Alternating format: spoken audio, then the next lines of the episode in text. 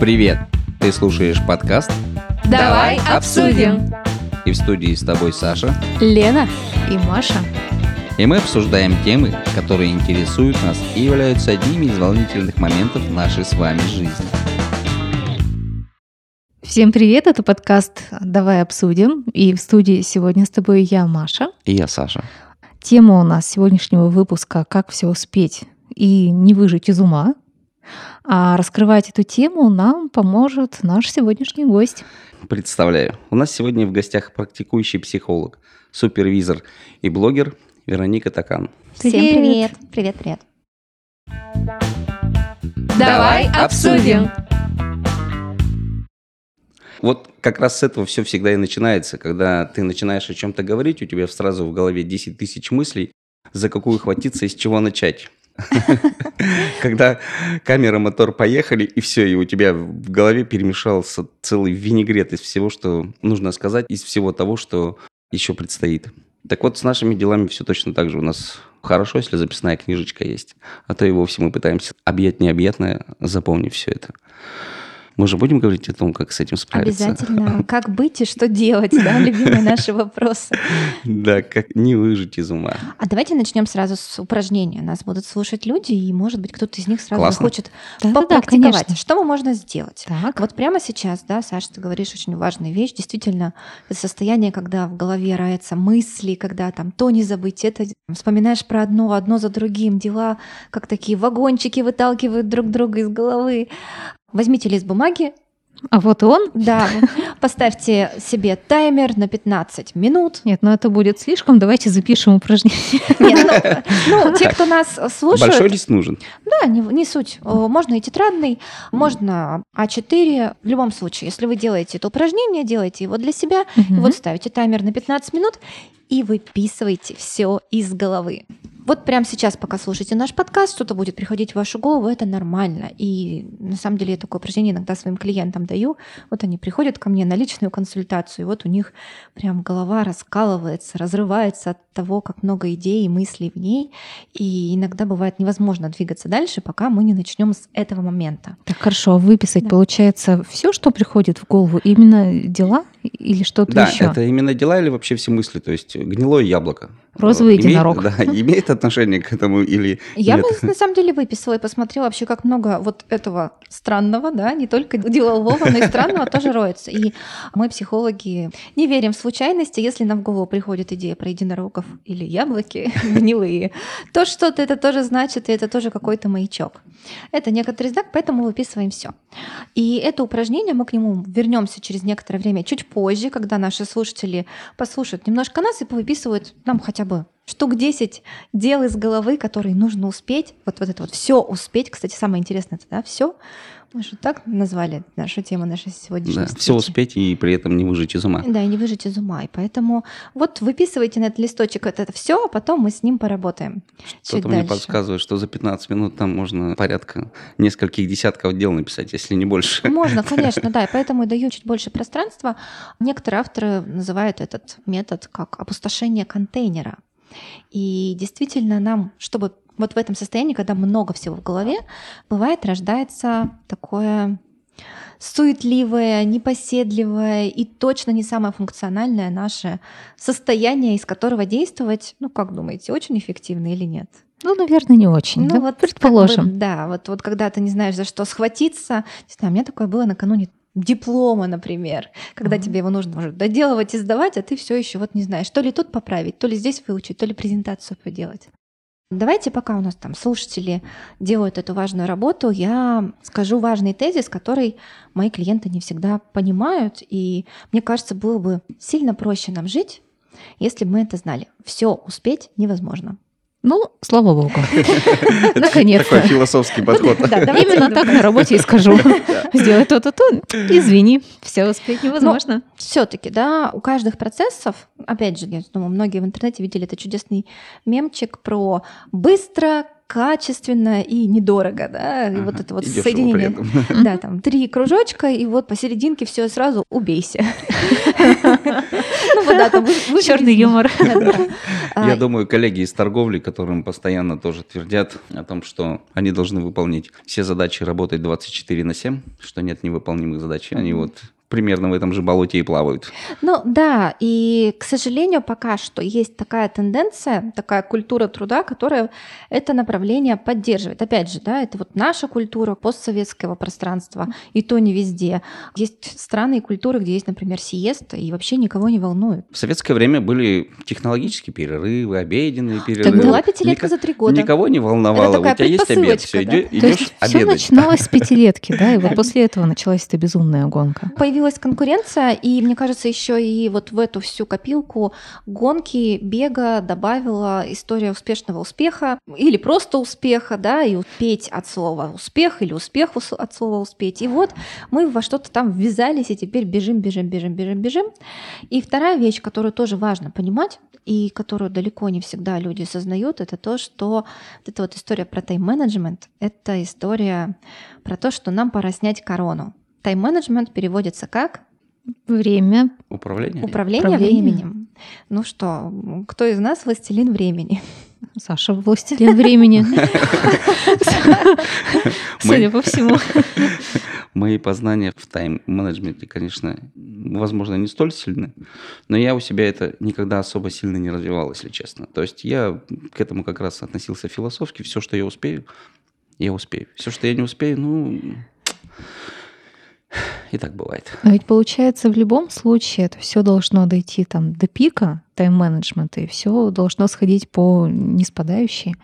Это на самом деле тот цикл обычно, который проходят люди, когда вот они доходят до вопроса, «Бля, а как же так? Все-таки, да, все успевать, при этом не выгорать, и тоже слово, которое обычно в этом же поле появляется, вот это вот профессиональное выгорание, эмоциональное выгорание, вот оно где-то там, и все-таки быть эффективным, и еще и денег хочется, и еще и отдыхать красиво, и вот начинается, да, вопрос, а где же, потому что люди оглядываются, понимают, что годы ну, так скажем, идут, А Они работают без выходных, без перерывов, Да, там, а, пытаются заработать на что-то. Удовольствие в жизни куда-то девается хронически, потом еще и с возрастом что-нибудь наше тело начинает сбоить как-нибудь неприятненько. И, в общем, это такая грустная история. И да, сначала мы играем в эту историю, она нам удается, мы доходим до пика, а потом случается вот это вот, что вывести уже невозможно.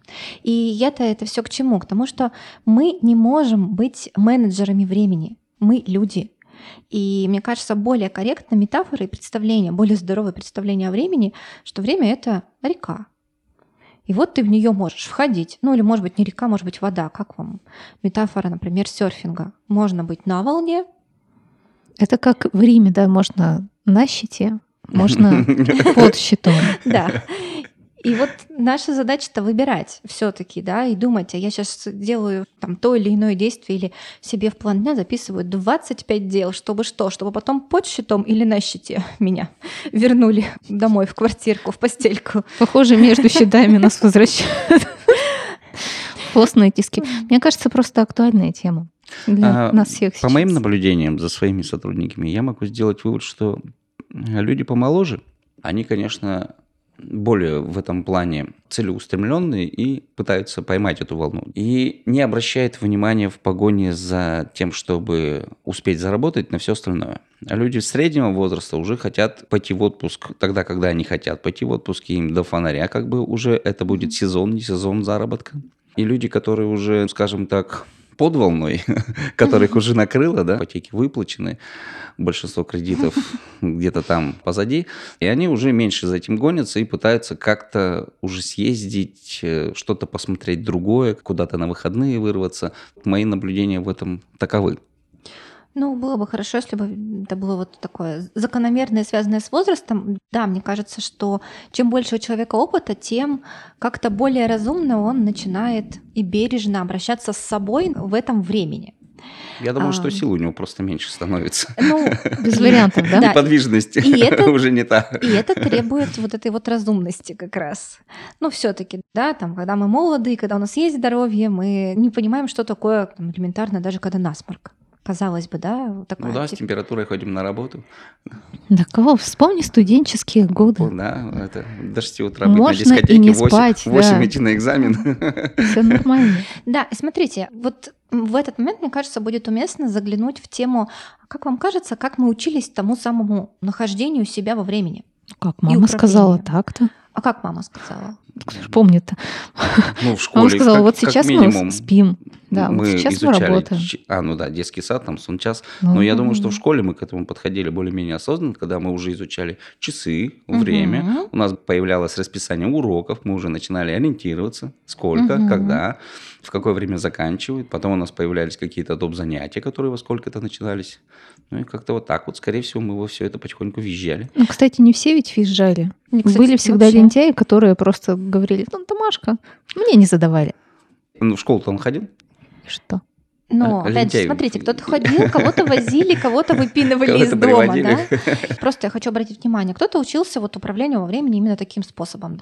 О, у меня там шесть уроков и еще и потом кружок. Сяду-ка я делать домашку пораньше. Кто-то размышлял об этом. Кто-то знал, что ему скажут, пора тебе делать это. И вот эта функция управлением собой во времени, она была отдана долгое время на аутсорс. И мне кажется, вот на контрасте, например, после школы, когда человек поступает в институт, в университет, где больше свободы, где никто над, душой не стоит и не говорит, пиши диплом, пиши курсач, вот это все. Там начинаются такие очень специфичные моменты, когда люди такие, «О, обалдеть, сессия вдруг пришла. Я просто предлагаю поразмышлять о том, где мы этому учились, и вот мы назвали некоторые моменты. С одной стороны, чему-то нас обучали. И Мгм. это был такой сознательный процесс. Часы, минуты, как оно устроено, да, это вот про время. С другой стороны, мы видели, как с этим временем обращаются те, с кем мы живем, наши родители, наши близкие, как они реагировали на это время, куда они двигались. И у кого-то наверняка были такие картинки перед глазами, что кто-то все время спешит, кто-то все время опаздывает, А кто-то вообще ни- никуда не торопится. а кто-то вообще на своей волне, да. Да-да-да. Да, и мы очень часто перенимаем вот эту вот модель поведения, это такой сценарий управления временем от кого-то из членов семьи. Спешит ли все время, суетится ли? Я знаю людей, которые совершенно не переносят, знаете, какой момент? Выход, когда из квартиры вых- люди выходят, вот это вот сборы, заранее подготовка к сборам, выход в дверях, все, стресс, человек не переносит, там, быстрее, быстрее, он бегает, потом, естественно, что-нибудь забыл, и вот начинается опять же такая суета. Это про какие-то одни отношения со временем, да, а есть те, кто заранее с вечера складывал портфель. М? Бывали такие? И это про другое отношение со временем, когда мы распределяем нагрузку. И вот мы из этих маленьких кирпичиков складываем большое представление о том, как у нас со временем и как вообще все это успевать, а потом, э, может быть, кто-то попадает на курсы тайм-менеджмента. Может быть, у кого-то они были, может быть, кто-то сам смотрел какие-то ви- видео Я, кстати, читала, слушала по-моему. Брайан Трейси. По-моему, он писал про тайм-менеджмент. и достижение максимума, да, он там много чего писал. Но мне показалось, что мне это не помогло. Максимум, что я оттуда взяла, это матрица Эйзенхауэра, и сейчас я так расписываю дела. Это важно, это срочно, это не важно, и не срочно. Ну и ладно, ну и фиг с ним. Вообще, насколько она эффективна? Да, Маш, спасибо большое за этот вопрос. Я как раз хотела тоже об этом сказать. Вот чаще всего, когда мы говорим про тайм-менеджмент, людей всплывает или в поисковике всплывает эта матрица, матрица Эйзенхауэра. Там есть четыре квадрата, есть шкала важности и есть шкала срочности. И вот нужно все дела свои распределить по этим квадратикам и после этого э, делать какие правильно нужно. Важное и срочное. Сначала мы делаем, ну, естественно, важные срочные, а, и при этом всем стараемся, чтобы в этом квадрате было как можно меньше. Конечно. И стараемся делать вот как раз... У кого-то тут только там все дела и находятся. И, это опять же, да, про такой семейный паттерн, про семейный сценарий, про горизонт планирования. Ну, знаете, как у коммунальщиков каждый год, «О, опять вдруг зима, да? Нежданно пришла. Ну, это вот у кого-то важно и срочно, да, кто-то там готовь сани летом, и телегу зимой, а кто-то вдруг зима пришла и вот всегда не знает. И вот сейчас наши слушатели, те, кто делал упражнения или те, кто мысленно делал упражнения, выписывал свои дела, вот прямо сейчас посмотрите в этот список, как вам кажется, как много там дел важных и срочных, как много неважных и несрочных, как много неважных, но срочных, ну вот, вот по этим квадратам. А все, что осталось, это куда? Ну вот мы их разделяем. Неважно и не срочно. Как это яблоко, единорог, неважно и не срочно? М. Это же ассоциативным методом можно дойти до чего-нибудь. Можно. Некоторые заводят, кстати, пятый квадрат или называют его А+, это выше, чем важно и срочно. Это вообще... Это люди- вчера, вчера сгорело, да? Да, да, да, да. Это то, что нужно было сделать еще вчера. Ну, на самом деле, это все равно. Первый пункт важных и срочных. Яблоки и единороги я предлагаю отдельную листочек на видное место подумать, ну, про что это? Ну, чтобы было можно перевести в какое-то действие. Что оно требует от яблоки и единороги? Что? Чтобы мы их там, не знаю, дорисовали, съели, встретились. Покормить надо единорога. Я тоже так думаю. Ну, не знаю.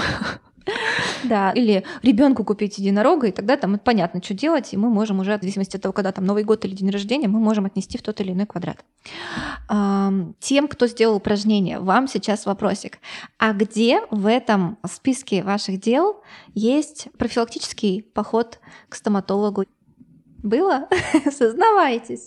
Не, у меня никогда таких. Где там время Не на было. то, чтобы своему партнеру, своей второй половинке просто внепланово подарить цветы или сделать приятное какое-нибудь дело, там, выгулить, пригласить, сводить на свидание. А если Есть есть, там такое? но в перспективе, и непонятно с кем, То есть это относится к единорогам как раз. ну, фактически, да.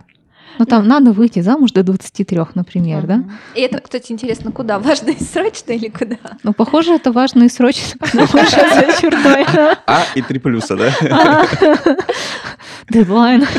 Посмотрите, есть, правда, сферы, которые понятно, как сделать. Ну, например, приготовить ужин. Вполне понятная сфера, она обычно в пределах наших возможностей. Есть сферы, которые затрагивают других людей. И мы можем сколько угодно их писать в важное и срочное сделать вчера, но без второго человека выйти замуж, наверное, не очень получится. Это шутка просто есть. Да. Выйду замуж. Все уже есть. Главное, приводите с собой жениха, да? Да-да-да. Я ее сохранила и всем отправляю сразу. По-хорошему, эту задачу нужно переписать чтобы все-таки мы как-то могли с собой совладать и чувствовать себя удовлетворенным, вот то самое успеть все да, в жизни. И эту задачу нужно переписать. Но для начала, например, зарегистрироваться на сайте знакомств или сходить в новую компанию, или сказать всем друзьям, слушайте, все, я намерился, в этом году мне нужны серьезные отношения, через год я планирую Кастинг. свадьбу. Так что мне все сообщайте, у кого кто, что там, как, где освободился. Я- Победившему деньги. да, по- да, победившему букет, например. Какие-то действия можно и в таких, так скажем, мягких, не очень конкретных тоже придумывать какие-то конкретные действия. И тогда мы можем для себя ставить план. Например, раз в неделю я точно куда-то иду в люди. Красивый или красивая, нарядная, готовая, с хорошим настроением знакомиться. Отлично. Про это ответила, да? Да. Так все-таки, друзья мои, вот так как хотя бы вы двое у меня тут есть, у вас в вашем списке дел тысячи и миллионов, есть ли там что-нибудь по здоровью, что-нибудь такое бытовое нужное? Конечно. Например. Например, Дай придумаю сейчас, подожди. сейчас. Нет, ну сходить к врачу. Оно прям, прям, записано. да, оно что прямо записаться. важное, срочное, потому что оно вот уже, не знаю, во вторник. М, Ну, это тебя уже записали. Ну, конечно. То есть, ну, Уже когда заболела или профилактически? Уже, наверное, профилактически, потому что три месяца записываемся теперь к врачу, три-четыре. что, правда, что ли? Ну, у меня да. Обалдеть. Ну, вот э, есть такая особенность, понимаю, э, да. И это про то, что... Почему я задаю такие вопросы? А есть ли у вас там в списочке какие-нибудь, знаете, такие штуки в духе выбрать какой-нибудь новый гаджет для дома, чтобы было легче вести бытовые дела? Нет. Давай обсудим. Я могу рассказать про свое понимание матрицы Зинхауэра, когда менеджмент как таковой изучал довольно-таки серьезно, ну так как это требовалось по работе, вот, я ее какое-то время вел. То есть есть различные вариации этой таблицы, есть даже там 3D-модели, когда ты можешь, не ограничиваясь этими квадратами, распределять их во времени. Но это все в отношении дел, скажем так, не своих. То есть это те задачи и дела, которые нужно распределить, проконтролировать Мгм. и принять результат. В отношении своих же дел я попробовал ее вести, но понял, что эта штука меня ограничивает, капец как, и что это вообще не по мне. И я ей перестал пользоваться и не пользуюсь до сих пор. Все мои распределения по важности дел, это срочное и важное, это то, что действительно ограничено во времени, то есть у нас сегодня запись подкастов 4, следовательно, к 4 я должен сюда явиться, это важно и срочно, угу. так как это уже на нас сюда, и сегодня точно так же должен был э, загрузить готовый выпуск нашей предыдущей записи, это важно и срочно. Все остальное я делю на а актуально это для меня или нет? А, я наж... Лично я... мне важно, да, да, да, да. или, или кому-то важно? Да, то есть для кого это важно и срочно? То есть угу. все вопросы, я заметил за собой такое, что даже рабочие, и вообще все абсолютно, я делю именно по такому принципу. То есть это для меня актуально или нет? Не скажу, что это сильно облегчило мне жизнь, но во всяком случае избавило от того вороха винегрета кучи дел в голове, которые возникают. То есть оно возникает, свет загорелся, ага, я оценил, важно или нет, все. Оно может быть интересным, действительно, в плане изучения, потом, будущей полезности там, и так далее, каких-то других критериев. Но если оно вот в данный момент просто вот не требует ничего, ну, значит, ничего с ним не происходит. И как-то вот так вот я пришел к тому, к чему пришел. Не знаю, хорошо это или плохо. Мне кажется, это прекрасный подход, потому что он позволяет сохранить энергию и позволяет делать те дела, которые нас максимально при этом наполняют. Но мы увидим смысл в них мы можем получить эмоциональное подкрепление, радость, когда мы сделали то дело, которое лично для меня важно. А если мы делаем сначала 10 дел, которые мне не важны, а потом 11 что-то для себя, но обычно для себя уже и сил нет, и порадоваться нет возможности. Вот, вот так вот оно и происходит. Да, когда да, ты да. делаешь 10 а дел для других, на 11 уже не хватает Потому ничего. что ты очень Добрый. важен и, и нужен для остальных и идешь на разрыв, даже касаясь профессиональных навыков, то уже потом начинаешь отказываться от всего, что не является для тебя актуальным. А вот если вернуться к заданию, у кого там есть в списочке задача там отдохнуть? У всех есть там задача отдохнуть. Каждый день она у меня нет, есть. Нет, но... она прям написана. Ну вот загляните в свои листочки. Я почему спрашиваю? Потому что чаще всего это история про то, что есть важные дела, но мы если вот сейчас представите расписание, вам что приходит в голову? Когда-нибудь выспаться. Да, вот когда-нибудь выспаться. А я за четыре дня успел немного выспаться. Молодец. Я сегодня осваивала дневной сон, тоже потрясающий. Потрясающая практика, лучше любой медитации. Но все-таки вот представьте сейчас, вот задача, представьте расписание. В вашей голове на что похоже расписание визуально? Пока на матрицу Эйзенхауэра. Матрица Эйзенхауэра, ага. Саша, По мне так удобнее что-то в виде школьного как раз расписания. Когда да, я вижу всю неделю да. и вижу утро, день и вечер.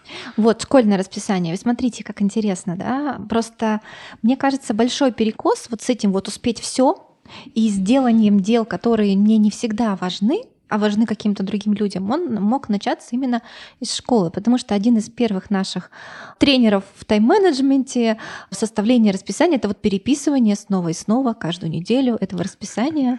И вот эта табличка перед глазами, какие там дни с понедельника по субботу. Если ты будешь расписывать этот день, там времени хватит только на уроки.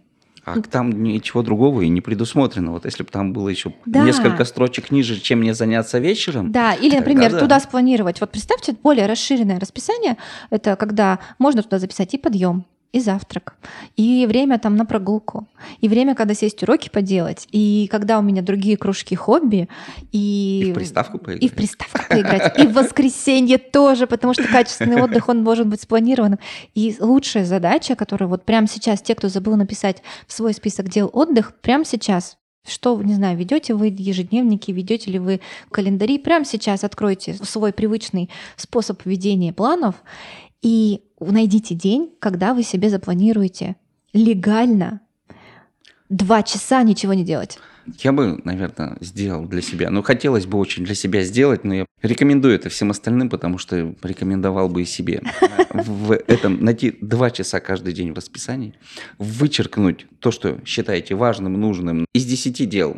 8, 7, 5, неважно. Возьмите, вычеркните одно и напишите туда «Здесь я отдыхаю». Все. Угу. Два часа в день. Это просто шикарно. Вот я сегодня должен был в 12 загрузить подкаст. Думаю, ну, пока это сохраняется, Полежу немножко. Полежал.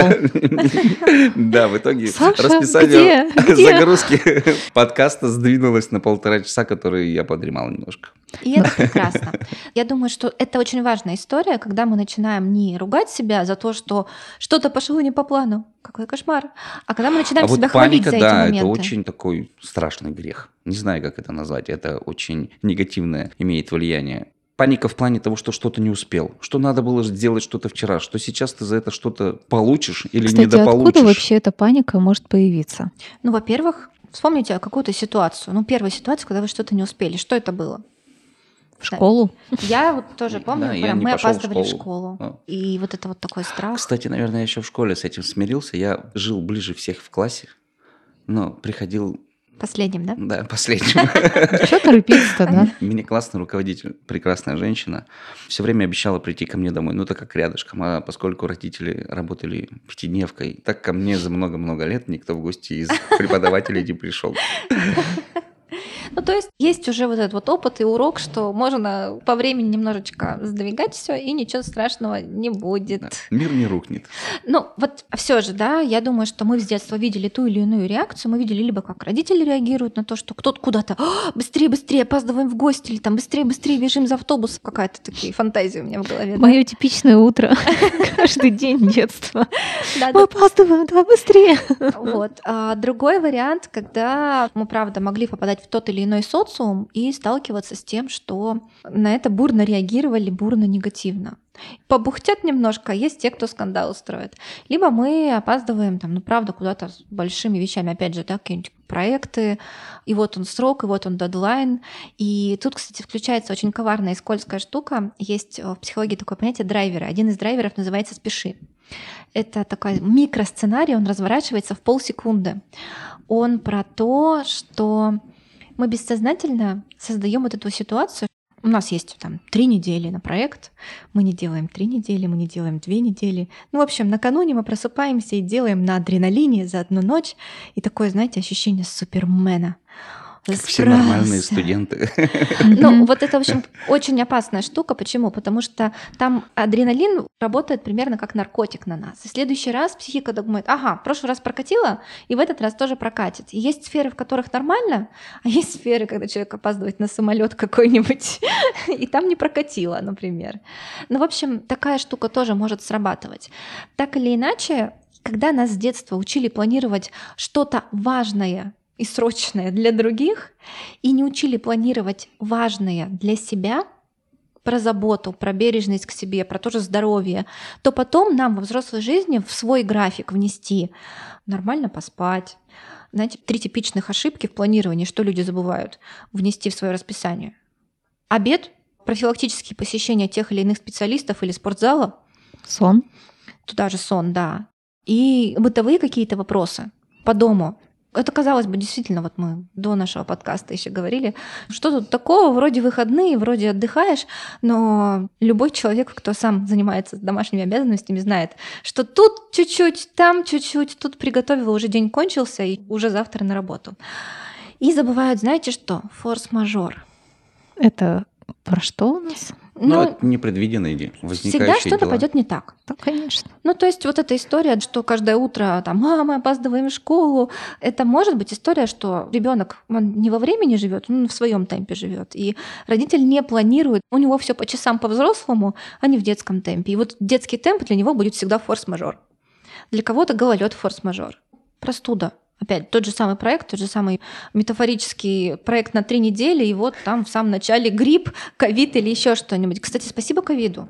Спасибо большое. вы- Так отдохнули хорошо. А вы заметили, как люди стали спокойнее относиться к истории, что кто-то заболел? Люди не то, что, по моим наблюдениям, стали относиться к этому спокойнее, люди стали относиться вообще к каким-то назначенным делам спокойнее в плане невыполнения, неявки и всего остального. То есть они настолько успокоились. Ну, Я не знаю, в моем окружении люди не перестали работать во время ковида. Они не перестали работать, но они стали м, в страхе себя загнать, они стали себя меньше загонять. Очень много встреч до ковида и после ковида. После ковида люди нарушали время, просто не приходили. Интересно, да, что вот это вот наблюдение стало более заметным именно после ковида. Любопытно поразбираться в каждом отдельном кейсе. То, что я, например, точно по себе ощущаю, и многие мои клиенты тоже это отметили, что если раньше бы до ковида человек бы с температурой, больным бы и продолжал бы работать, шел бы на встречи и что-то еще, сейчас это реально состояние нестояния организма является реально даже для себя внутренне уважительной причиной перенести сроки. Не для всех, Ну, что сказать. Для некоторых это стало самооправданием. Не для всех, я понимаю, да, понятно, что у всех как-то по-своему этот процесс идет, но так или иначе, когда огромные мероприятия, которые там полгода до этого готовились, отменялись в одночасье, Мгм. когда люди со всего света съезжались на конференции, потом через час разлетались обратно на самолетах, потому что все закрывалось, то это, конечно, позволяет немножко пересмотреть взгляды и ценности. И мне кажется, это вот как раз именно пандемийный период, ценность здоровья, заботы какой-то о себе и, ну, может быть, там плана Б, вот этого закладки форс-мажора, она вышла на передний план. И люди как-то эту схему стали больше продумывать. Такие вот три типичных ошибки, да, форс-мажор, забыть про обед, здоровый сон и забыть про какие-то бытовые вопросы.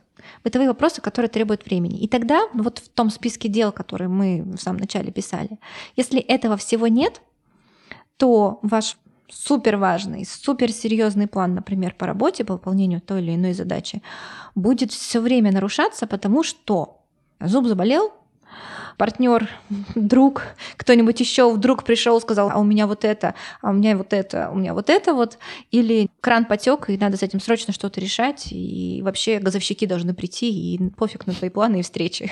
Ужас какой. Это вот те самые форс-мажоры. И чаще всего ну, вот люди, которые хотят все успеть, они что делают? Они свое расписание забивают с точностью там, до минуты с утра и до вечера. Туда не вмещается форс-мажор, потом, когда миножки все падает, рассыпается. Нет, не до миножки даже, карточный домик. Во все стороны, и все. И вот тут-то момент, как раз, если возвращаться к нашему названию, как не сойти с ума, вот когда все это летит, Так как не сойти с ума и все нормально распланировать? Давайте это, открывать свое расписание. Мне больше, правда, нравится Google календарь сейчас. Когда мы вспоминаем, что у нас наше расписание похоже на дневник школьный, мы туда можем внести только дела из категории «надо кому-то». И свое мы туда забываем.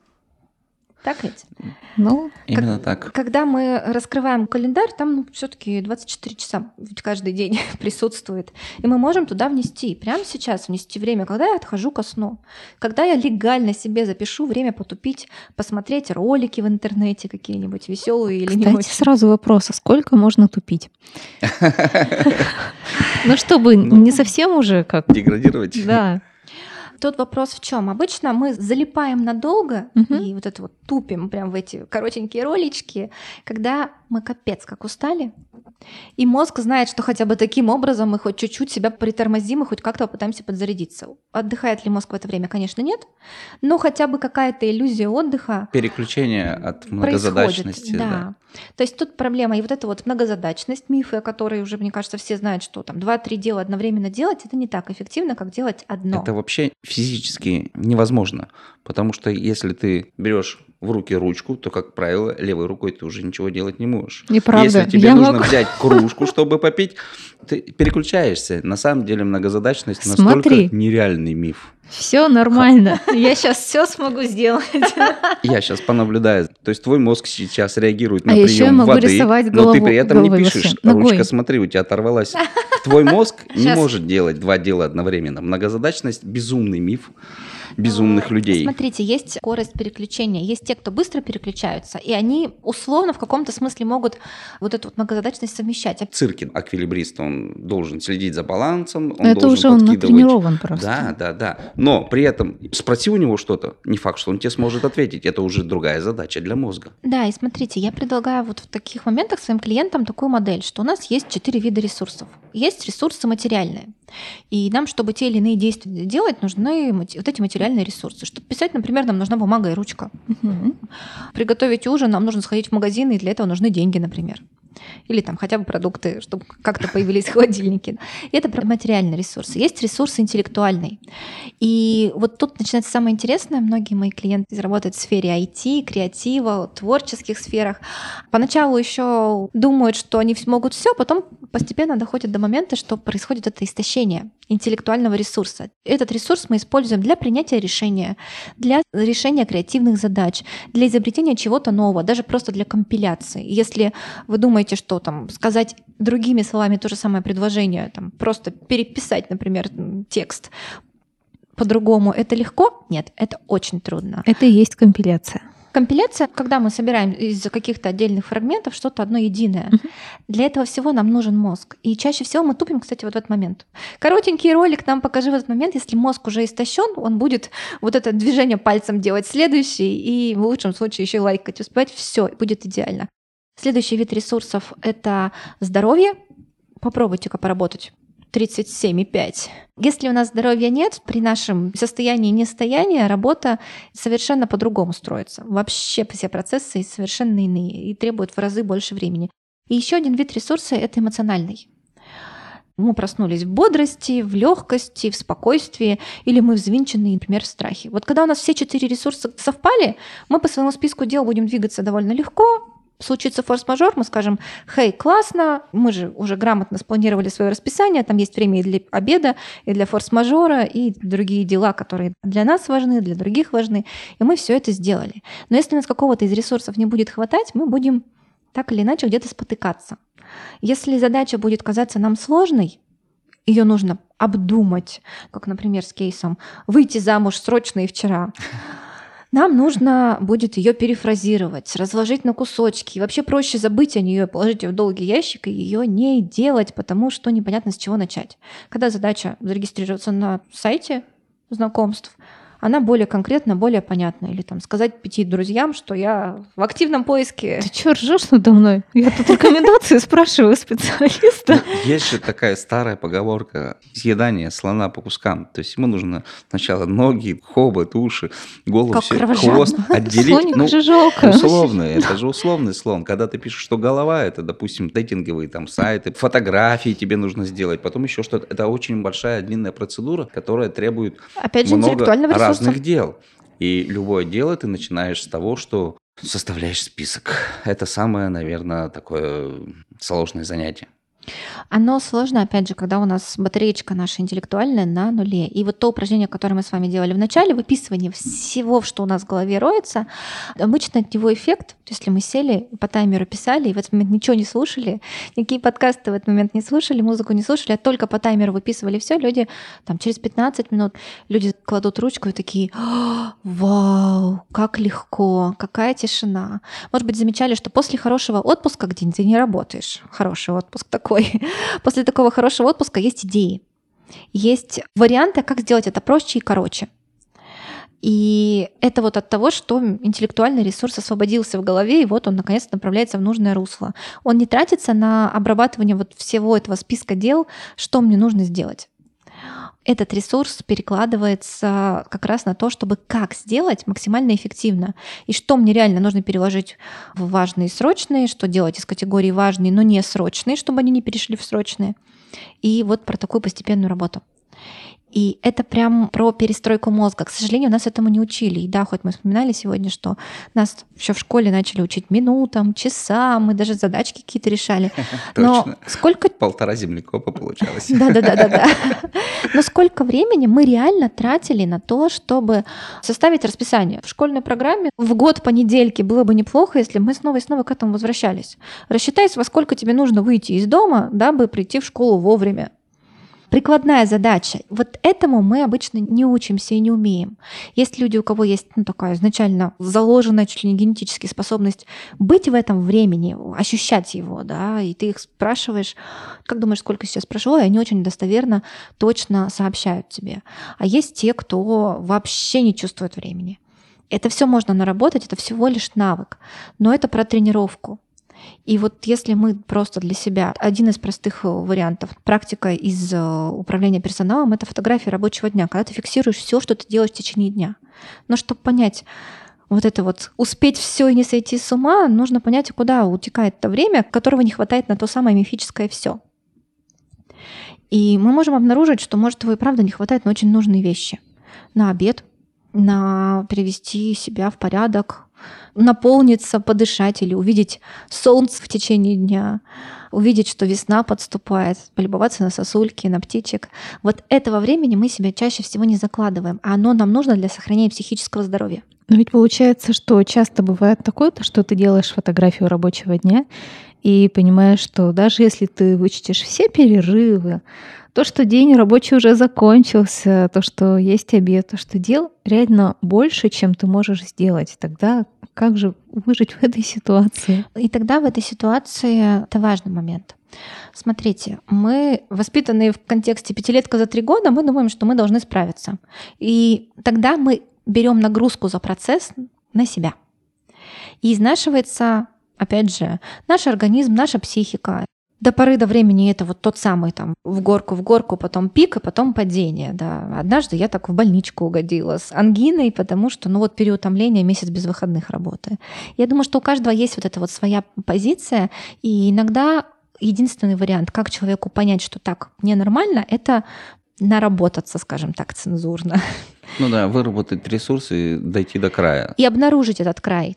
И узнать, что он вообще существует. Это, ну, такой болезненный вариант, но иногда он нужен. По-хорошему, ну, что должно происходить? Если задач объективно много, либо это вопрос эффективности работы, и это вопрос не только сотрудника. Тут сложность в том, что мы считаем, что дело тогда во мне. Конечно. Что я какой-то такой, не такой, что я не успеваю. Так это и руководитель считает наверняка. Ну, Ну, значит, это его личное мнение. Он значит- может думать все, что ему значит, вздумается. руководителю пора пойти поучиться быть руководителем. А идите-ка вы. Да. Но все-таки это на самом деле проблема компаний. И компании, те, которых во все хотят работать, они как раз это понимают. Не случайно в офисах классных IT-компаний, где люди работают головой, они понимают, что нужно сделать максимально комфортные условия, чтобы люди могли отдыхать. И чтобы работать в то время, когда им удобно, а не загонять их, не пристегивать к стулу. Так не работает. И это как раз вопрос в том, что коллективно мы все соглашаемся на эти условия, работаем еще лишний часик, работаем выходной, 24 на 7 думаем об этом, потом выгораем. Что мы делаем, когда мы выгораем? Чаще всего меняем работу. Потом стадия опять воодушевления, опять мы, вот романтический период, медовый месяц на работе, потом по новой опять же туда же.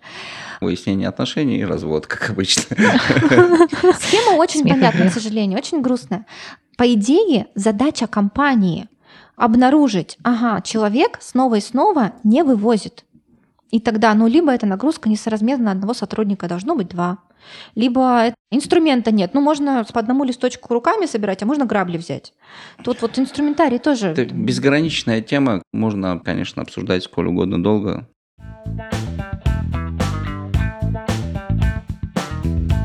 Нам интересно твое мнение. Оставляй нам свои комментарии. Расскажи нам свою историю и о том, что тебя сейчас волнует. И в одном из следующих выпусков мы обязательно затронем интересующую тебя тему. Есть, кстати, хорошая притча на в тему. Бизнесмен был на экскурсии в теплых краях, острова, и вот он видит рыбак на лодочке, и он видит рыбу, ловит, вот прям, прям при нем вытаскивает огромную рыбину. И бизнесмен спрашивает, ух ты, а как долго ты в день обычно рыбачишь? Он говорит, ну, там 3-4 часа максимум. И сколько ты ловишь рыбы? Ну вот 3-4 рыбы. А что ты делаешь потом? О, я отправляюсь к себе домой, в свою хижину, к своей жене, к детям. Она готовит ужин, часть рыбы я отдаю, и она продается. И дальше там я играю на гитаре, встречаюсь с друзьями, устраиваю сиесту. На что бизнесмен говорит, странно ты как-то живешь. Все неправильно, все не так. Тебе нужно работать нормально 8 часов в день и ловить гораздо больше рыбы. Он такой, зачем мне больше рыбы? Но ты будешь ее продавать, у тебя будет больше денег. И что? Ну и тогда ты купишь лодку, и туда наймешь сотрудников, и дальше они будут ловить больше рыбы. Такой, зачем мне еще-то больше рыбы? Мне вот этих четырех за глаза. Он говорит, подожди, ты купишь лодку, постепенно еще одну, и в конце концов у тебя уже будет целая флотилия. Ты не просто будешь ловить рыбу и продавать ее на рынок, ты откроешь свой маленький рыбоперерабатывающий заводик, откроешь представительство в каждой стране мира, на каждой полке в магазине будет стоять твоя рыба. Он такой, зачем мне это все? Ну как зачем? Ты купишь себе офис, классную квартиру в небоскребе. А дальше что? А дальше ты купишь себе маленький островочек, построишь там хижину и будешь делать все, что захочешь. А, отдыхать с женой, играть с детьми, устраивать сиесту с друзьями, играть на гитаре. Ну вот примерно про это. Да, в какой-то момент мы так или иначе задумываемся о том, а смысл в чем. И это тот момент, когда вот эта вот потеря смысла бывает, меняет совершенно наше отношение к себе, к своему телу, к своей работе, к требованиям к этой работе и Да вообще к пересмотру всего, что происходит и окружает. Да, ценности меняются иногда с возрастом, иногда от нагрузки, иногда от того и от другого сразу. И... Вопрос в том, что делать после, к чему это приведет. Я только на стадии как раз вот этой вот ну, Многие становятся нахожусь. художниками, там, ну, еще вот чем-то занимаются. Творчество есть. Вопрос в том, как и куда двигаться дальше. К сожалению, я ну, ну решил, как? что Ты не буду... Работай дольше. Ну да, это же все понятно. Записывай не один подкаст в день, а четыре. Времени же полно. А потом ты купишь себе остров. Я же думал над тем, чтобы записывать параллельно другой подкаст, но пришел к выводу, что оно вроде бы и так неплохо. Зачем? Это классный вопрос. И самый классный вопрос. Я Зачем? просто не знаю, что делать с этим дальше. Я имею в виду, что вот мы дошли до точки переосмысления. К чему нас это дальше приведет? Я, честно говоря, не стал изучать этот вопрос, искать ответы на него где-то в литературе. Я подскажу тему «Экзистенциальные вопросы бытия». Экзистенциальные? Экзистенциальные. Мои любимые направления психологии. Да, тоже люблю его, обожаю. Вот. Экзистенциальные вопросы бытия, они многогранны, и наивно полагать, что мы можем на них ответить один раз за всю жизнь. Мы снова и снова будем к этому подходить в разные периоды, в разные возраста. И если долго на эти вопросы для себя не отвечаем, они потом, опять же, начинают нас сильно давить. Если мы регулярно с ними сталкиваемся и даем на них какие-то ответы, удовлетворяющие нас, то удовольствие от жизни выше. И вот это вот не сойти с ума обычно не случается. Потому что в противном случае в какой-то момент те самые там страшные кризиса среднего возраста, что я сделала, как так ли я прожил свою жизнь, они нас могут догонять. Они догоняют нас каждое десятилетие, просто с разными темпами и с разным усилием. Я так думаю, что каждые 10 лет мы задаемся примерно одними и теми же вопросами, просто наш ответ на них меняется. И важно слышать и позволять себе этот ответ произнести, вслух для самого себя услышать и подумать, как я могу Начать вот я плавно? не стал отвечать на него. Да? Я, я просто отпустил, подумал, ну вот сейчас посмотрю, что будет. Ну, это вот как раз про плавный ответ на самом деле. Да? Да, это не про не то, чтобы то есть это тоже нормально. Это тоже ответ, да. Ну, потому что, мне кажется, это вот тоже такая хайповая какая-то тема из успешного успеха. Понять свое предназначение и идти к нему лет так с 15. Было бы неплохо. Какой кошмар. Но, но невозможно практически. Мы не знаем, куда это приведет, мы не знаем, как это будет.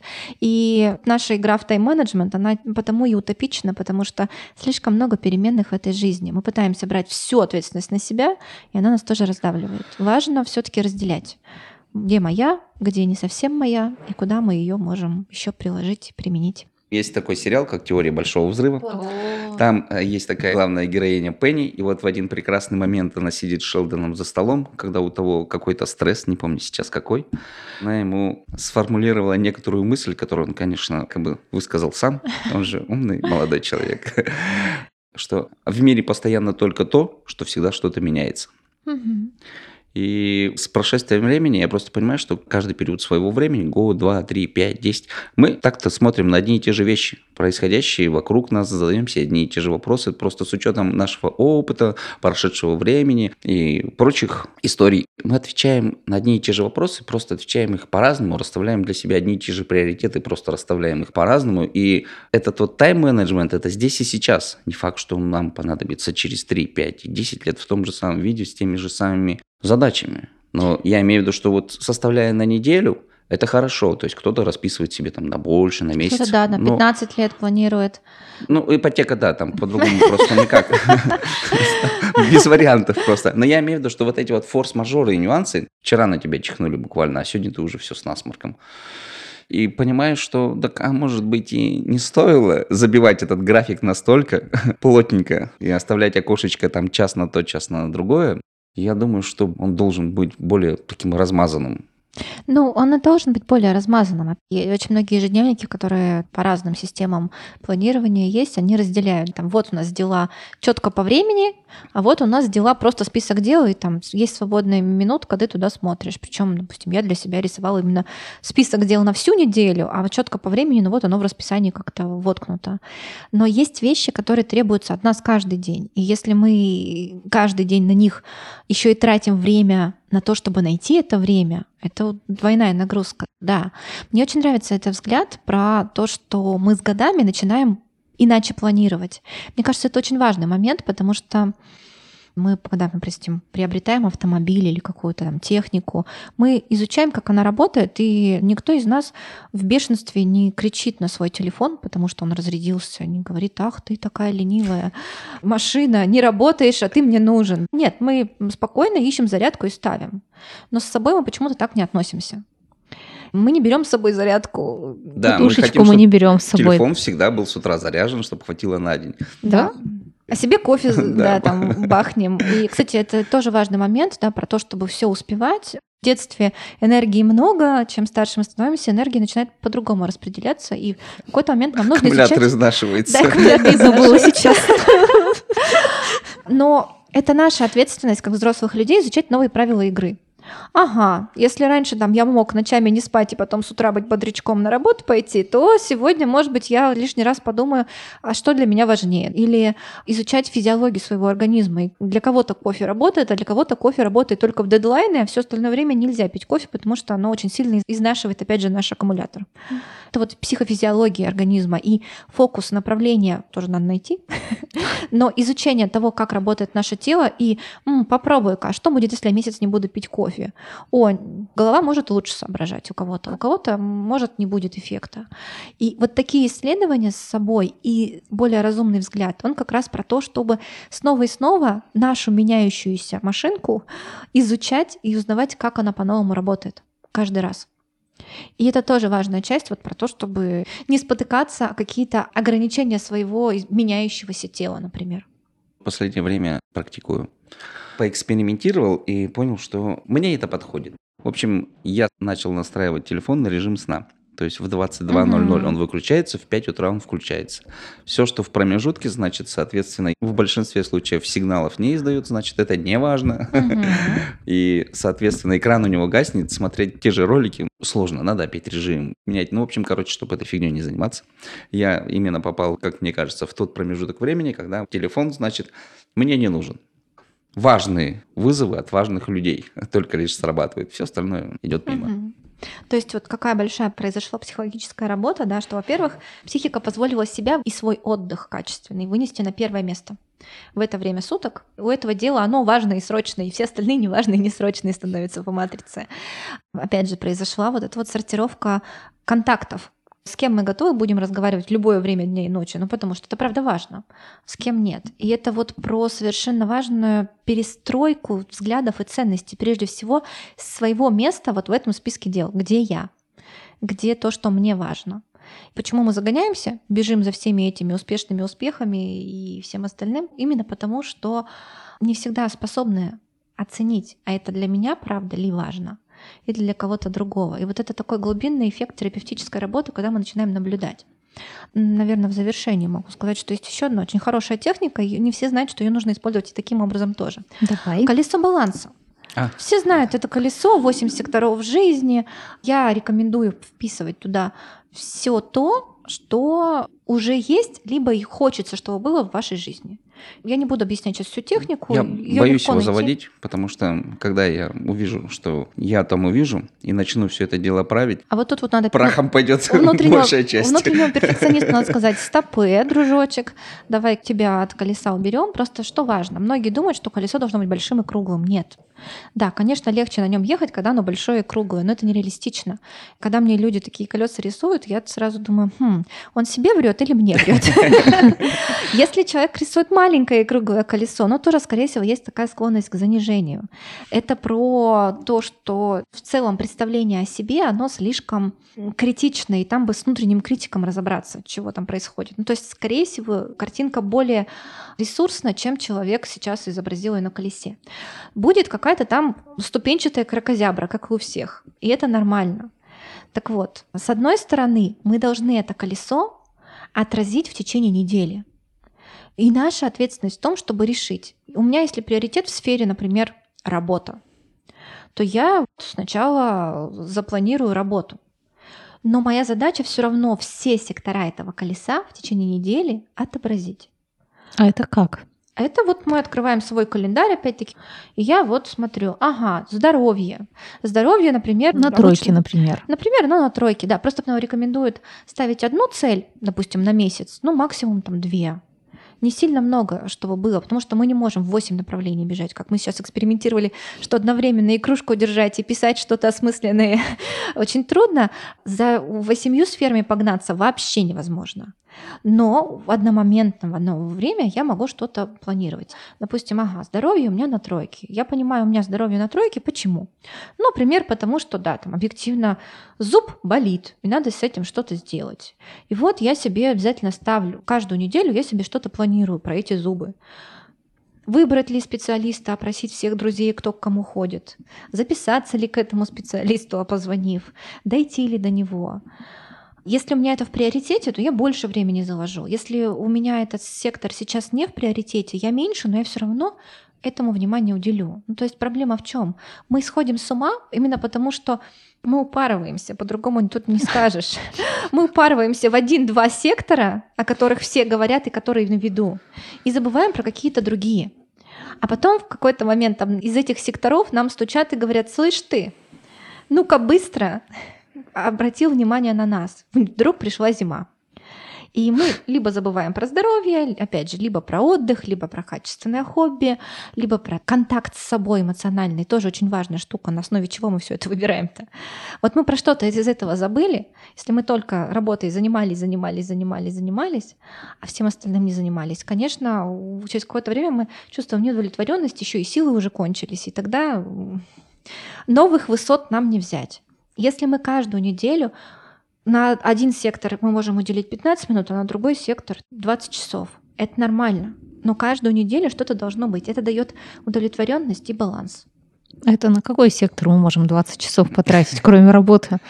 Просто О, сон? Там какие 20? Там ты в неделю ты тратишь 80. Что? О, боже мой. 40 же часовая неделя Ты рабочая. Я, я же не бессмертный пони. Я всегда вот почему-то думал, что у тебя меньше 80 на нее не уходит. Ну, Просто работа, еще Это одна просто- работа, учеба там. Это много очень всего. Ну вот смотрите, даже на отношения, если в выходные, там, один день 10 часов и другой день, вот вы просто парой поехали за город, это вот уже 20 часов можно спокойно на одну сферу отношений потратить, например. И совершенно туда не войдет быт. Я тот человек, который берет неделю отпуска, чтобы успеть все остальные дела. Я не думаю, что будет молодой человек, который скажет, ну ладно, у тебя неделя свободная, давай проведем вместе. Я говорю, так, хорошо. Понедельник с часу до двух. Нет, он, тебе говорит... Давай побудем вместе, да. А ты ему список даешь, вот когда все это вот сделаешь, мы Пиши будем. себя, пожалуйста, сам, да. В итоге он смотрит на твой большой список и думает, о, Я тебе не нужен. куда я попал? Слушайте, ну это только вопрос к себе. А реально все ли мне это надо? И в таком ли объеме? С одной стороны, правда, есть этапы жизни, когда работа, вторая работа и учеба это нужно. Ну вот серьезно, я сегодня только об этом думала. Представляете, зашла в мастерскую сапоги починить. Мгм. И вот там разговорились и все остальное. И швея, которая там тоже была, говорит, научите нас работать, как вы. А я понимаю, что ну а как? Это время, ну там пять лет в университете. Хорошо, что мне было это время тогда. Большая благодарность моим родителям. Тут платное образование, сям платное образование. Те самые 10 тысяч часов легко и набираются, когда ты начал лет так в 16. Мгм. И это про то, что в какие-то моменты у нас этого времени больше, в какие-то моменты этого времени не будет. Мне кажется, очень крутую фразу как-то мне сказал папа, когда я не хотела учиться на права, папа сказал, все времени не будет всегда.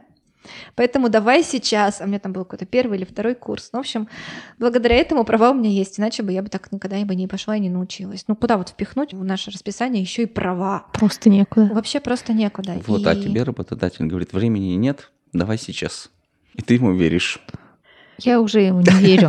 Я думаю, ну и нет, и нет. Скажу, да, времени нет. Да, и тогда нам наша задача все-таки научаться самим отвечать на вопрос, а это реально сейчас важно? И мне важно все-таки или работодатель? Работодателю, понятно, ему выгоднее так. Быстрее, выше, сильнее. Не тратить время на подбор нового сотрудника, например. А нам-то что важно? В этот момент. Выжить. Слушайте, кому-то важно выжить, кому-то важно жить с большой буквы, да. Выжить и жить нормально. А еще счастливо можно. И счастливо, да. Так что вот. А, кстати, твою формулировку нормально надо заменить на счастливо. Да, кстати, норма. Вот мы начали наш подкаст. Давай-ка перестраивайся. Такой... Мне кажется, норма это и есть счастливо. Разве нет? Нет, нет. Норма, вот смотрите, норма это понятие статистическое. Если в большинстве семей будет нормально говорить на чистом русском матерном языке, это будет статистическая норма. А здоровье это немножко другое. Ну, то есть нормально, например, в нашей стране к 20 годам иметь пломбы в зубах. В Швеции это ненормально, там они в 90 лет со своими зубами ходят а не со вставной челюстью. Поэтому норма, Та страна. норма понятие относительное очень. Поэтому, правда, наш подкаст мы начали с этого риторического вопроса, но в завершении мне хочется, чтобы этот вопрос был более серьезно звучащим. Все-таки, а что для вас вот это все? Честно ответьте для себя, да, на какие карьерные успехи вам обязательно нужны, и вы от них не готовы отказаться, а на какие вы готовы забить? Какие успехи в личной жизни или и результаты в личной жизни вам обязательно нужны, а какие вам не так важны? У всего есть свое золотое время. И, может быть, нужно их как-то по-другому в расписании распределить. Есть же вот эта псевдонаучная история про жаворонков и голубей. И голубей дятлов, и да. сов, да. Да, да, да, да, которые мало спят. Это мы с тобой, Саша, извини. Светлячки.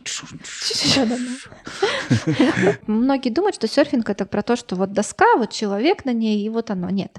Серфинг это приехать на пляж. Серфинг это взять эту доску и тащить ее на себе, зайти с ней в воду.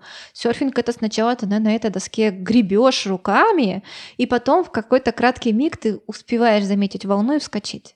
Вот это все серфинг. И тайм-менеджмент то же самое. Мы думаем, что это вот как там красиво на волне и все успеть, а на самом деле это еще и сначала подготовить систему в своей голове, чтобы методично и сразу понимать, какие волны мне нравятся, на какие я буду запрыгивать, в какие моменты я скажу, да ну нафиг, слишком большие волны, я даже не пойду.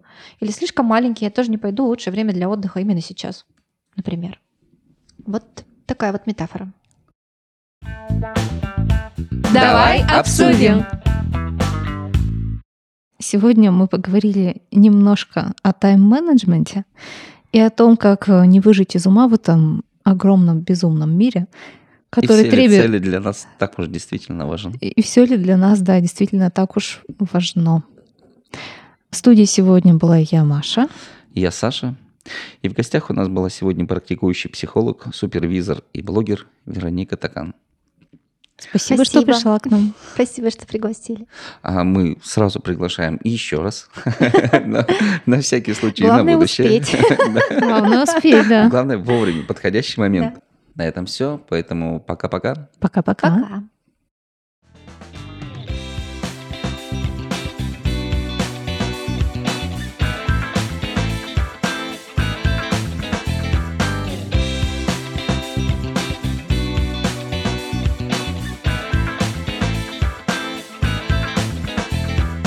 Будь собой и будь с нами, ведь с нами ты узнаешь такие разные мнения на волнующие вопросы жизни. Ну или просто хорошо проведешь время и послушаешь наши истории. А впереди еще море тем. Давай обсудим.